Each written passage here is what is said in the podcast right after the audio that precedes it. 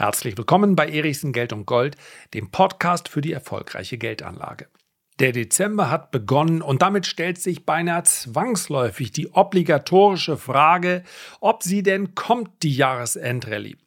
Ich habe dazu in der vergangenen Woche in einer Börsenshow Stellung bezogen, wie ihr es von mir erwarten dürft. In aller Klarheit mich also festgelegt, ob die Kurse in den letzten Tagen des Jahres weiter steigen oder ob es doch noch mal eine Korrektur gibt. Und das ist natürlich auch spätestens der Zeitpunkt, wo ich meine Einschätzung gerne mit euch teilen möchte. Also Jahresendrallye, ja oder nein? Die Antwort wird eindeutig ausfallen. Legen wir los. So, in rund drei Minuten werden wir in aller Deutlichkeit über die Möglichkeit einer Jahresendrallye sprechen und Möglichkeit hin oder her. Konjunktive blende ich heute aus. Das heißt, es wird eine klare Aussage von mir geben, Jahresendrallye ja oder nein. Wir packen dann einen schönen Zeitstempel drauf, damit wir auch am Ende, und das ist ja gar nicht mehr so lange hin, am Ende dieses Jahres wissen, hatte ich mit meiner Einschätzung recht, ja oder nein. Vorab gebt mir aber bitte zweieinhalb Minuten für einen Hinweis, und zwar auf das gestrige Video auf dem YouTube-Kanal Erichsen. Dort ging es nämlich in den ersten fünf Minuten um die Einordnung dessen, was ich hier mache.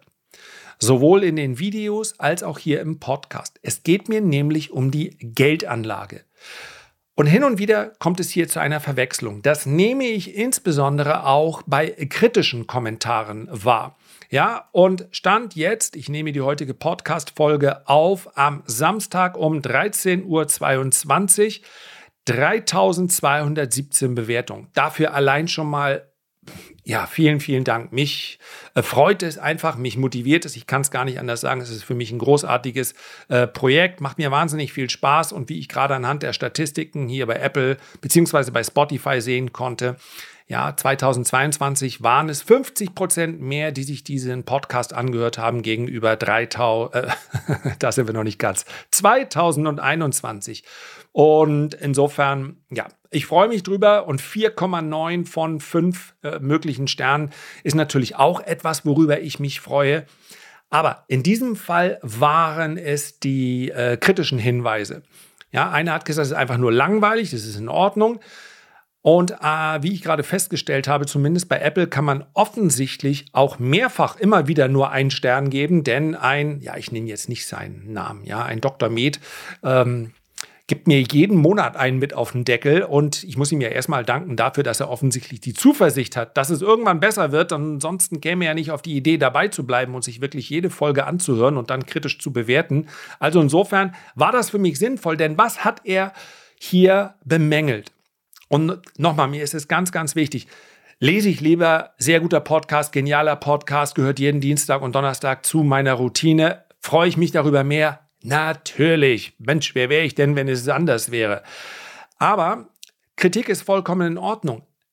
Aber diese Kritik geht ein bisschen am Thema vorbei, denn es geht um Mainstream-Thesen. Das steht hier drin. Er spricht Mainstream-Thesen nach. Er, bin dann in dem Fall ich, unter YouTube-Videos findet sich häufig noch ein anderes Video, äh, Wort, nämlich ähm, Staatsmedien, ja, von den Staatsmedien äh, abgeplappert oder abgekupfert und so weiter und so fort. Ich glaube, dass in den allermeisten Folgen sowohl in den Videos als auch hier mein eigener Standpunkt klar wird. Und wenn man mal genau schaut, dann geht der häufig auch schon durchaus konträr, vielleicht auch heute, zu dem, was viele andere denken. Es geht aber bei dem Wort Mainstream und bei dem Gedanken, die Staatsmedien könnten uns nur mit den gezielten Informationen äh, verfolgen, die, weil sie eben eine gewisse Agenda haben und so weiter. Da geht es ja um andere Themen. Glasklar um andere Themen und nicht um die Geldanlage.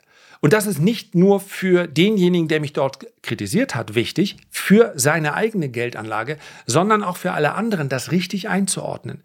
Geldanlage beschäftigt sich mit den Fakten, insbesondere die Börse, die für die Börse relevant sind. Ich habe das große Privileg, permanent lesen zu dürfen und anschließend gebe ich dann das Gelesene in Verbindung mit meinen eigenen Erfahrungen, daraus entwickelt sich dann mein Standpunkt gerne weiter. Und es ist für mich ein großes Glück, dass ich das meinen Beruf nennen darf. Aber ich filtere selbstverständlich die Dinge raus, die nicht an mir vorbeigehen. Und ich habe hier in dem Video gestern, wenn ihr Lust habt, schaut euch bitte mal die ersten fünf Minuten an, habe ich hier ein Beispiel gebracht. Johnson Johnson war einer der ersten, die mit dem Impfstoff draußen waren. Ja, gegen Corona. Und jetzt hat Johnson Johnson vor kurzem einen Hersteller von Medikamenten für Corona, also für Herzerkrankungen, übernommen. Jetzt braucht man nicht besonders lange überlegen, um sich einen Reim darauf zu machen, was vielleicht der ein oder andere, ich nenne ihn jetzt einfach mal etwas abfällig, Aluhut Telegram-Kanal daraus reimt. Wir machen einen Impfstoff, den sowieso keiner braucht. Dieser Impfstoff sorgt dafür, dass ein großer Teil der Bevölkerung anschließend Herzprobleme hat. Also wie können wir diese Opfer noch weiter melken, indem wir jetzt ihnen die Medikamente gegen diese Herzprobleme auch noch verkaufen? Ist eine Story, oder? Und wisst ihr was? Ich halte das eher für abwegig. Das spielt aber keine Rolle. Es gibt auch Stories, bei denen ich selber ins Grübeln komme. Es gibt auch selbstverständlich in der Gesellschaft wahnsinnig viele Entwicklungen, wo ich sage, das ist für mich gesteuert, da gibt es so etwas wie eine Agenda und, und, und. Ich bin durchaus da sehr kritisch. Dem einen bin ich manchmal zu links, dem anderen zu rechts. Manchmal, ah, zu rechts eher selten, das gebe ich zu.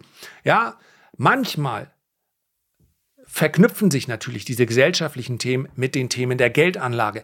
Aber wenn es einfach nur so schnöde das sein mag, es gibt ja für alles Podcasts um Rendite, um Geldanlage, um Strategien der Geldanlage, des Vermögensaufbaus geht, dann muss ich mich mit den Fakten beschäftigen, die die Börse auch beschäftigen. Das ist elementar. Und dann zu sagen, ich weiche von diesem Mainstream ab und höre mir beispielsweise auch mal das an, was was, na nennen wir sie mal alternative Medien berichten, ist in dem Fall nicht so relevant, weil die Börse eben auf wirklich das reagiert, was Common Sense ist. Und das mag nicht jedem gefallen, aber es ist wichtig, dass ich den Mainstream, der sich ganz wesentlich häufig in der Börse auch äh, an der Börse in Form von Fakten darstellt, ja, und ob diese Fakten dann wirklich ja, ob der Preis wirklich von Gold da ist, wo er sein sollte, weil eigentlich wird der Goldpreis manipuliert, aber das hilft mir ja nichts. Ich kann aus dem Gedanken der Goldpreismanipulation keine zusätzliche Rendite erzielen. Schließe ich deshalb Goldpreismanipulation aus? Absolut nicht. Es sind ja auch schon Adressen, unter anderem die Deutsche Bank, dafür verurteilt wurden. Aber es ist eben kein Investment Case zu sagen, guck mal, Gold wird manipuliert, jetzt kaufe ich nur noch Gold, weil irgendwann wird sich das wieder aufheben und dann explodiert Gold im Kurs. Das wäre ja eine Spekulation, die kann man so äußern, hätte aber in den letzten im Prinzip 30 Jahren, wenn ich in dem Silbermarkt denke, Theodore Butler, sehr bekannter Silberanalyst, der sagt das seit 30 Jahren. Silber steht aber trotzdem nicht bei 1000 Dollar. Und deswegen Kritik vollkommen in Ordnung, aber ordnet es bitte hier als Geldanlage ein. Ich mache mir über gesellschaftliche andere Themen, ich gucke links und rechts wahnsinnig viel, manchmal belastet mich das auch, aber all das ist eben, auch wenn es mal hier um private Dinge geht, aber das hat eben dann in dem Moment nichts mit Geldanlage zu tun. Ich glaube, die privaten Geschichten sind auch immer klar zu erkennen und dementsprechend ähm, Seht mir bitte nach, dass ich mit den Fakten umgehe, die mir der Markt derzeit gibt. Das wird vermutlich diejenigen, die die Kritik geäußert haben, jetzt nicht so richtig zufriedenstellen, aber vielleicht für alle anderen zur Einordnung. Und jetzt kommen wir zu einer Jahresendrallye und eigentlich könnte ich, lass mal schauen, wie lang jetzt meine zwei, drei Minuten geworden sind. Natürlich acht Minuten. Ja, ich habe aber jetzt mitbekommen, das Feedback war überwältigend. Die allermeisten rechnen hier im Podcast damit, es dauert 20 bis 30 Minuten. Das ist wahrscheinlich der durchschnittliche Fahrtweg zur Arbeit und von daher wird es ja einen Grund haben, ja, wenn Steingart und Co. sich auch immer dort aufhalten, dann kann ich mir die acht Minuten ja auch mal nehmen. Jahresendrallye? Antwort ja. Herzliche Grüße, viel Erfolg dabei und so weiter. Nee. Warum Jahresendrallye? Ich habe vergangene Woche in der Aktienlust, wie heißen die ja Aktienlust, bin ich eingeladen gewesen, ja, in der Börsenshow am 1.12. Damals waren wir noch in, im WM-Turnier drin, aber vielleicht geht es euch ja auch so. Achtung, das ist jetzt eine gesellschaftlich äh, irrelevante Aussage, einfach privater Natur. Vielleicht interessiert es ja auch gar keinen, was bei der WM dieses Jahr passiert. Und weiter geht's mit der Börse. Dort habe ich all, bekomme mich natürlich genau diese Frage gestellt. Das wird jetzt in den nächsten Wochen häufiger passieren. Wie geht's weiter in den nächsten Wochen? Jahresendrallye, ja oder nein? Kann man immer mit Ja beantworten. Warum? Weil sie ja schon stattgefunden hat. Vielleicht nicht im Dezember, aber wenn wir uns den November angucken und wenn wir uns den Dow Jones angucken, lass mich das mal im Hintergrund machen. Ich habe gerade im Video gesagt, es sind ungefähr 6%. Ja, das dürfte in etwa hinkommen. Ja, das Allzeithoch im Dow Jones lag bei 36.950 Punkten, 930. Und wir sind jetzt schon bei 34.500 Punkten in etwa. Das heißt, da fehlen keine 10% mehr. 5, 6, 7% maximal dürften es sein. Also, Rallye, Jahresendrallye, hallo, wir waren Mitte Oktober bei 28.690 Punkten. Und wir sind jetzt rund 20 Prozent höher. Die Jahresendrallye hat zu großen Teilen schon stattgefunden. Ich glaube nicht, dass wir am Ende des Jahres 20 Prozent höher stehen. Aber dass wir nach dieser Rallye, und hier kommt es jetzt einzig und allein auf die zeitliche Komponente an, nicht auf die Bewertung des Marktes, dass wir nach dieser Rallye und nach der vergangenen Pressekonferenz mit Jerome Powell am letzten Mittwoch, dass wir da jetzt eine Korrektur wieder einlegen von 20 Prozent, wieder unter 30.000 Punkte rutschen. In diesem Jahr noch, das halte ich für sehr unwahrscheinlich. Und ich gebe euch jetzt mal ganz kurz wieder, was ich in dieser Börsenshow geäußert habe als Begründung. Und wir sehen es im Prinzip jetzt auch schon in den letzten Tagen, wurde ich in meinem Standpunkt hier immer wieder bestätigt. Die Korrekturen können sie einfach nicht durchsetzen. Sie werden immer wieder gekauft. Why is that? Weil so viele Marktteilnehmer, und hier spreche ich insbesondere von den institutionellen Marktteilnehmern, zum Beispiel den Fondsmanagern, weil die an der Seitenlinie sind die schauen dieser Rallye zu. Die allermeisten aktiv geführten Fonds. Wir wissen es dann am 31.12. und ich werde schonungslos eine Folge darüber machen. Und ich werde auch einen Fondsmanager übrigens einladen im Januar. Also wer hier diesen Podcast noch nicht abonniert hat, obwohl es ja ein Wachstumspodcast äh, Podcast ist, plus 50 Prozent im Jahr 2022, Follower, Zuhörer, ja, der sollte das jetzt nachholen, denn im Januar werde ich mit einem Fondsmanager sprechen darüber, wie hier eigentlich der Entscheidungsprozess stattfindet. Ja, wie gehen die mit der Kritik um und mit dem Fakt um, dass es mehr als 80 Prozent aller gelisteten Fonds nicht gelingt, einen ETF zu schlagen. Wir sprechen aber auch ganz bewusst darüber, weil ich mir vorstellen kann, dass in den nächsten Jahren ein Umfeld herrscht, in dem man es durchaus mit einem guten, aktiv geführten Fonds besser erwischen kann als mit einem ETF. Aber wie die Herausforderungen sind, das möchte ich, wie gesagt, im Januar besprechen. Und viele von diesen, insbesondere in der zweiten und dritten Reihe, von den Fondsmanagern hinken einfach der Performance hinterher. Und das kannst du dir mit jedem Tag der steigenden Kurse immer weniger leisten. Dieser uralte Spruch, die Hosse nährt die Hosse, der stimmt ganz besonders im Dezember, also kurz bevor die Bücher geschlossen werden müssen. Und daher gehe ich davon aus, dass wir am Ende des Jahres höher stehen.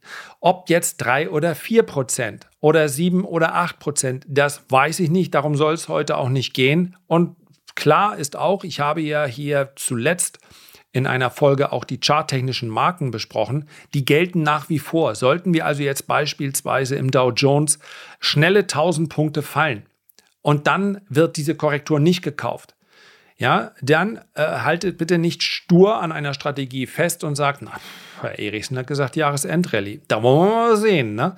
Also am Ende sind es ja eure Verluste. Ich kann hier nur meinen Standpunkt äußern. Ich bin bereits so positioniert, schon seit einigen Tagen, ein, zwei, drei Wochen, dass ich mit steigenden Kurse rechne, werde gegebenenfalls Korrekturen auch noch weiter kaufen, wie es so schön heißt, put the money where my mouth is. Recht gegeben, noch in der gleichen Börsenshow hat mir im Übrigen der Fondsmanager, den kennen sicherlich auch einige, ja, wenn jemand über hanseatische Werte spricht, dann denkt man an Volker Hellmeier. Und der hat mir ähm, zugestimmt. ja, dass viele Fondsmanager hier noch das institutionelle Kapital zumindest zu einem beachtlichen Teil nicht investiert ist, dieser Rallye zusieht und irgendwie ja am 31.12. seinen ähm, Anlegern erklären muss, wie konnte das passieren. Ja, das 1, 2, 3, 4 Prozent hinterherhinken ist eine Sache. Aber wenn der Markt jetzt nach oben durchzieht, dann tut es schon richtig weh. Und unter dem Aspekt glaube ich einfach, dass jetzt all die fundamentalen Daten, die selbstverständlich den Markt auch weiterhin dann, ja, dieser Effekt ist dann natürlich auch erstmal vorbei im Dezember. Sollten wir wirklich also im Dezember hier deutlich steigen, den Konjunktiv kann ich als Ausblick für das Jahr 2023 liefern, dann entsteht meines Erachtens erstmal wieder Korrekturpotenzial. Die ersten Tage eines neuen Jahres sind dafür eher selten geeignet, aber spätestens, spätestens dann, wenn alle aus den Weihnachtsferien wiederkommen und äh, dann die erste reguläre Handelswoche ohne Feiertage, das, da könnte ich dann durchaus mir Gewinnmitnahmen vorstellen. Aber die Zeit, die Sorge, kümmern wir uns darum. Was diese These noch verstärkt, ist, dass am vergangenen Mittwoch zahlreiche Marktteilnehmer auf dem falschen Fuß erwischt wurden. Das sieht man an dem Verhalten mehrerer Indizes, insbesondere aus dem Anleihesektor. Bisher war die wesentliche These, ja, die, die Marktmeinung, die letztlich natürlich auch immer von den Akteuren gemacht wird, gerade in den USA, die dann regelmäßig bei CNBC oder sonst irgendwo auftreten, war die These, die Fed wird jetzt die Zinsen aggressiv anheben und zwar so lange, bis sie etwas kaputt macht. Das ist, äh, ja, wenn man es übersetzt, klingt es ein bisschen martialischer. In der Regel ging es dabei um den Arbeitsmarkt. Also wie bringt man eine Inflation unter Kontrolle, indem man die Konjunktur dämpft? Wie dämpft man gerade in den USA die Konjunktur am schnellsten, indem man den Verbraucher richtig ärgert? ihn ähm, seiner Gestaltungsspielräume insofern ähm, ja, sie begrenzt. Ihr wisst es, der Arbeitsmarkt in den USA ist ein ganz anderer. Das heißt also, es wird sehr viel schneller eingestellt, es wird auch sehr viel schneller äh, gefeuert.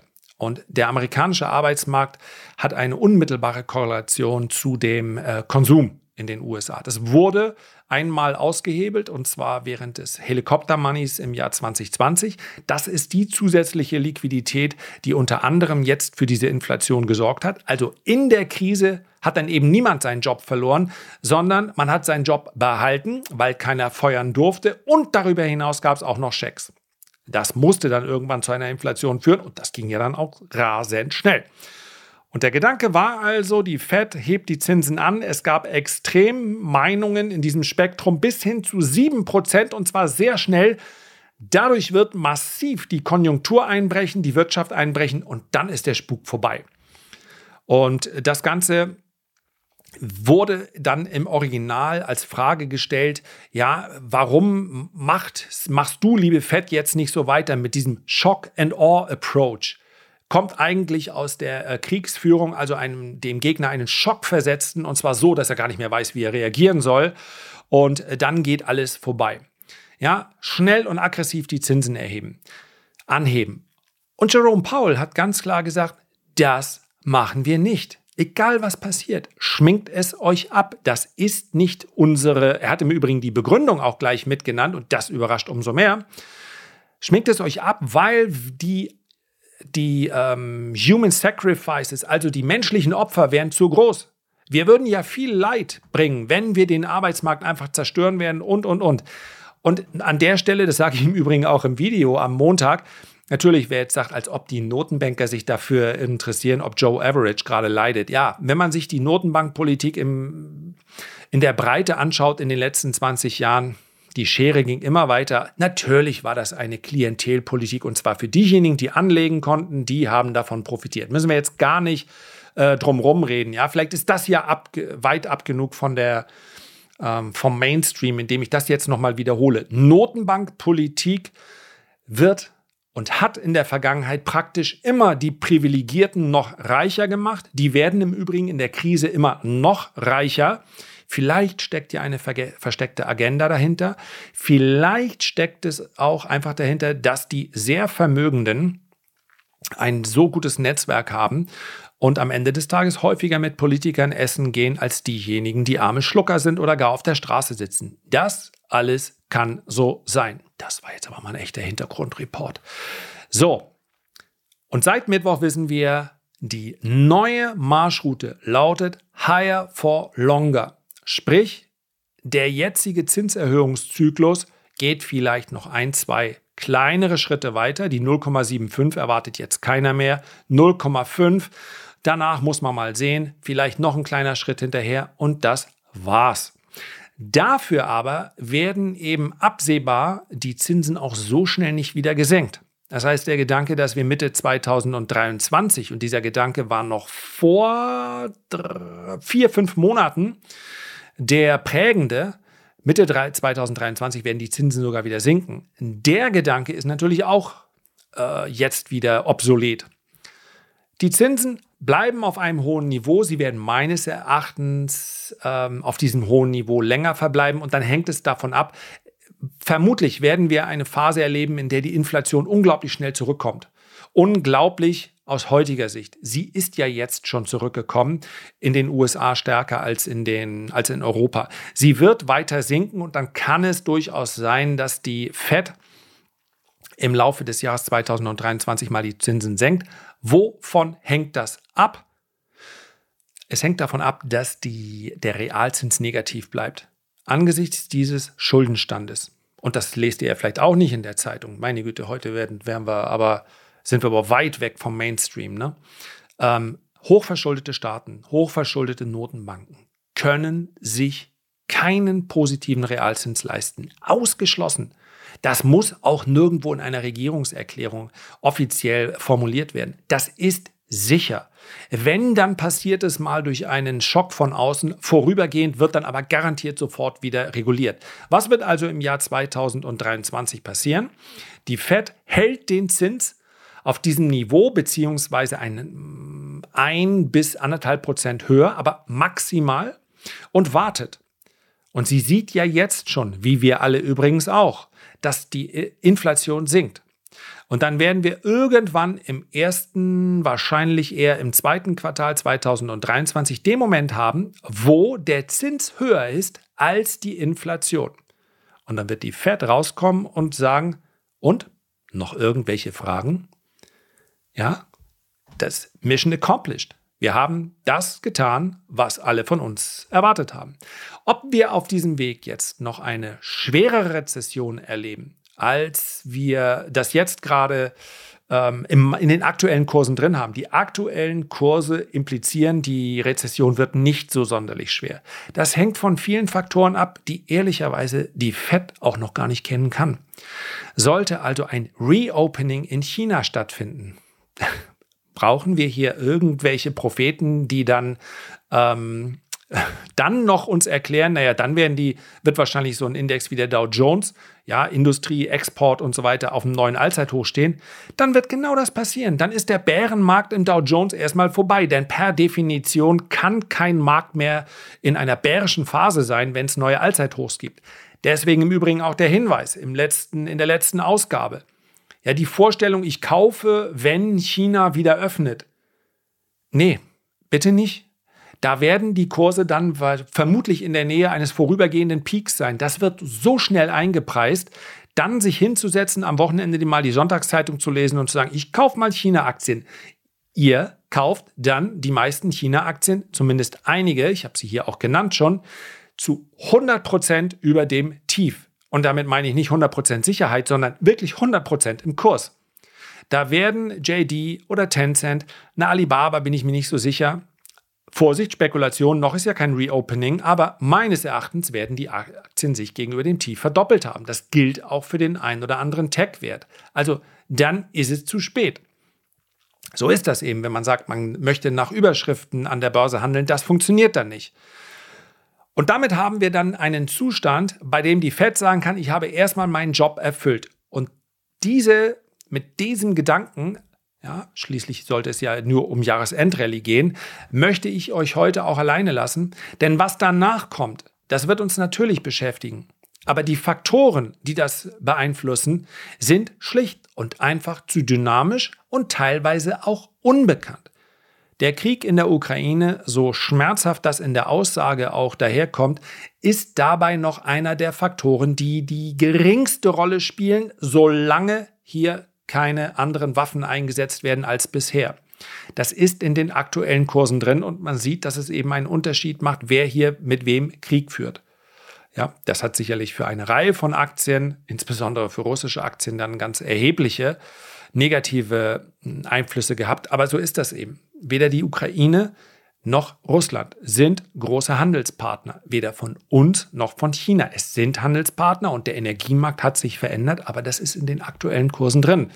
Und der Ölpreis von 300 Dollar, den einige erwartet haben, und der Gaspreis, Gas ist derzeit auf einem Niveau, nicht mehr allzu weit entfernt vom Vorkrieg. Das hängt damit zusammen, dass sich natürlich die Versorgungslage verändert. Und ich glaube auch, dass hier mittelfristig Druck auf dem Kessel bleibt. Und ich möchte es auch gar nicht kleinreden, weil wir es zukünftig, und zwar absehbar in den nächsten zwei bis drei Jahren, mit einem starken Angebotsdefizit gerade in Deutschland zu tun haben. Für uns ist eigentlich die Lage nahezu am schlechtesten, denn wir werden das Gas nicht mehr so billig bekommen. Und von daher ist die deutsche Industrie auch unmittelbar und mittelbar damit beschäftigt, das zu verarbeiten. Das wird mehrere Jahre dauern und der Verbraucher muss mit hohen Energiekosten und insbesondere auch mit hohen Strompreisen rechnen. Ja, das ist, da gibt es gar nichts zu beschönigen. Aber für den Aktienmarkt spielt es, so komisch das klingen mag, keine allzu große Rolle mehr. Wann dann das Reopening in China stattfindet, das wird eine Rallye geben, keine Frage. Ähm, und wie sich die Dinge im nächsten Jahr entwickeln werden, wie gesagt, da kommen wir in kommenden Folgen noch zu, insbesondere weil diese These habe ich hier auch schon mehrfach geäußert, weil es in den nächsten Jahren dann auch noch nicht gewesen, das gewesen ist mit der Inflation. Wir werden weitere inflationäre Wellen erleben. Und von daher bleibt der Markt hochvolatil. Ähm, es bleibt auch ein Markt, und damit schließe ich jetzt auch diesen Gedanken, in dem ein aktiver Anleger, wenn er auf der richtigen Seite positioniert ist, zum ersten Mal im Prinzip seit, ja, seit 2000 und wir müssten eigentlich sogar noch davor gehen, 1998, 97, also wir haben im Prinzip 20 Jahre lang haben wir fast einen Buy-and-Hold-Markt gehabt. Und äh, das wird sich verändern, wobei ich hier niemanden aus seinem Sparplan rausreden möchte. Auf gar keinen Fall. Gerade in dieser Zeit der Inflation. Die Inflation bleibt, der Zins bleibt. Umso wichtiger wird die Anlage in Sachwerten. Nur die Renditeerwartung, die muss etwas gesenkt werden. Nasdaq 100 ETF kaufen und zu sagen, 10, 12 Prozent jährlich im Schnitt sind mir sicher. Nee, erstmal wird es darum gehen, nach Inflation überhaupt noch eine positive Rendite zu erzielen. Für all diejenigen, die erst 2018, 19 eigentlich alle, die seit 2008 an der Börse waren, ist das natürlich irgendwie unangenehm, weil die nie mit Zins und Inflation umgehen müssen. Aber meine Güte, ja, Kopf ins Sand stecken hilft ja nun auch nichts. Das war's und ich darf abschließend nochmal darauf hinweisen, wir machen natürlich weiter hier dieses Jahr. Ich plane aktuell keine große Weihnachtspause. Ich habe ehrlicherweise noch gar nicht geguckt, auf welche Wochentage hier jetzt die Festtage fallen. Aber eigentlich geht es weiter durch. Es wird zwischendurch auch eine Ausgabe geben, einmal auf vielfachen Wunsch mit meiner Frau. Weiß nicht, warum alle wissen möchten, alle ist übertrieben, aber einige wissen möchten, wie es meine Frau mit mir aushält. Ist das so unvorstellbar? Also bitteschön. Natürlich. Ähm, meine Frau ist Spanierin und Mm, temperamentvoller als ich. Das steht mal fest. Also, es wird eine Weihnachtsausgabe mit meiner Frau zusammen geben und nächstes Jahr spreche ich mit einem Fondsmanager. Es lohnt sich also, den Podcast zu abonnieren. So, mehr Upsell geht aber auch dann heute nicht. Das war's erstmal. Herzlichen Dank für deine Aufmerksamkeit. Ich freue mich, wenn wir uns beim nächsten Mal gesund und munter wiederhören. Bis dahin alles Gute, dein Lars.